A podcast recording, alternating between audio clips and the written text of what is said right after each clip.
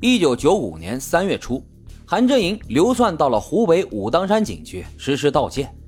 在寻找作案目标时，他发现景区的一处悬崖边上有一个男性青年正在用相机拍照。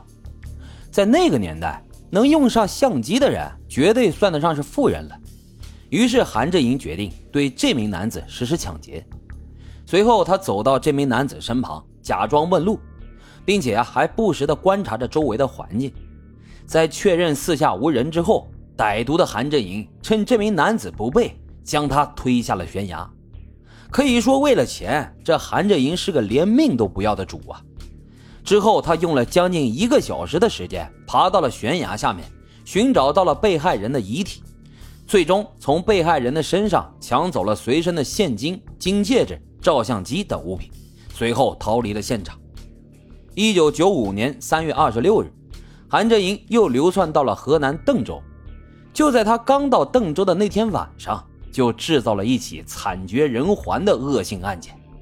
他趁着夜色爬窗进入了一户居民家，用被害人家中的斧子杀害了房主，随后搜刮了家中的一千多块钱现金以及值钱的物品后逃离了邓州。案件发生后，邓州警方全程设卡围捕，但是这时的韩振营早已经连夜逃离了邓州。由于现场没有留下什么直接的证据。加上当时的刑侦手段也比较欠缺，所以尽管警方一直在查找，但却一直没有任何的消息。一九九五年六月初，韩振营又流窜到了河南省方城县。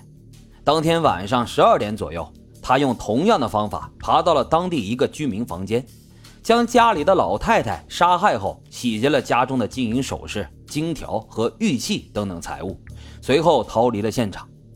几天后。一九九五年六月十日，韩振营又来到了河南省郑州。第二天凌晨两点钟左右，他带着锤子悄悄地来到了郑州市曲艺团宿舍。他认为啊，这些搞曲艺的应该都非常有钱，于是他故技重施，爬进了宿舍的一个房间里。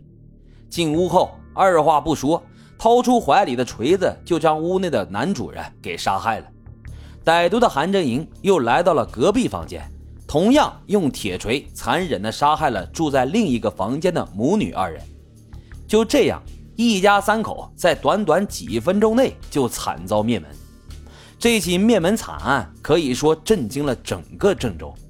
但是由于韩振营早已经逃到另外一个城市，所以郑州警方大力的调查也是没有任何结果。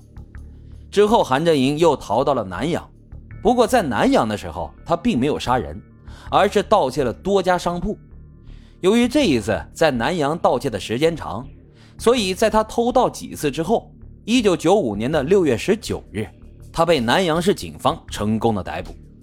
但是那个年代啊，信息闭塞，虽然在一个省份，但是各个城市之间的信息是不互通的，所以河南其他城市发生的命案，南阳警方并不知情，而南阳警方也只是以盗窃罪对他实施了逮捕。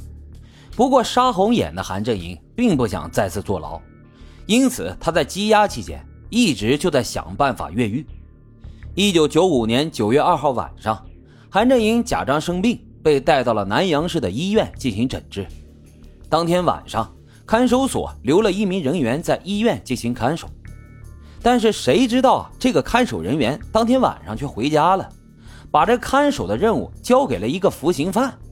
这个突发情况。要比韩振营本来自己的逃跑计划要轻松的多，所以他自然而然就成功的越狱了。但是他知道越狱的严重性，所以在之后他就逃离了河南，来到了陕西，后来又流窜到了湖北。他在这里理发的时候，认识了他的第一位女朋友，学理发的十九岁的赵某。韩振英看到这赵某长相娇媚，于是便对她实施了猛烈的追求。买了很多名贵的包啊、首饰啊送给他，而单身的赵某被韩振英所谓的真心给打动了。随后，这俩人呢就一起来到了赵某的老家陕西勉县。在陕西老家，赵某把自家的一个门市免费给了韩振营使用，俩人靠着卖些小商品度日，日子过得呢倒也算安逸稳定。但是韩振营这个恶魔本性并没有因为安逸稳定的生活而改变。没过几个月，他就过够了这种日子。他觉得这样赚钱那又慢又累，于是他决定离开缅县，继续抢劫来快钱。而此时的赵某已经被韩振营迷的是神魂颠倒，当即就决定要跟韩振营离家私奔。随后，赵某跟着韩振营在湖北、湖南多地流窜作案。也不知道是啥原因，这赵某在明知道韩振营做的是抢劫杀人的勾当后，仍然是甘心的陪着他四处奔波，过着居无定所的日子。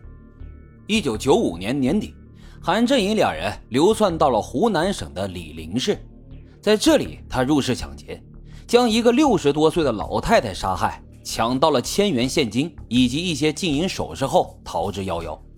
一九九六年一月。韩振营又流窜到了湖南省株洲市，杀害了某服装批发市场的两位值班人员，洗劫了市场内多家商户，共计抢到现金一万多元。这起案件发生后，在当地的老百姓中造成了极大的恐慌，很多老百姓都不敢再来这个服装市场买衣服了，甚至好多商铺连夜撤离了服装批发市场。一时间，全城的老百姓可以说是人心惶惶。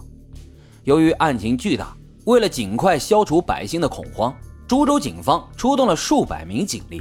他们除了在批发市场蹲守保护外，还在全城进行搜捕。然而结果呢，却仍然是一样，没有任何线索。此时的韩振营早已经逃离了株洲，来到了常德。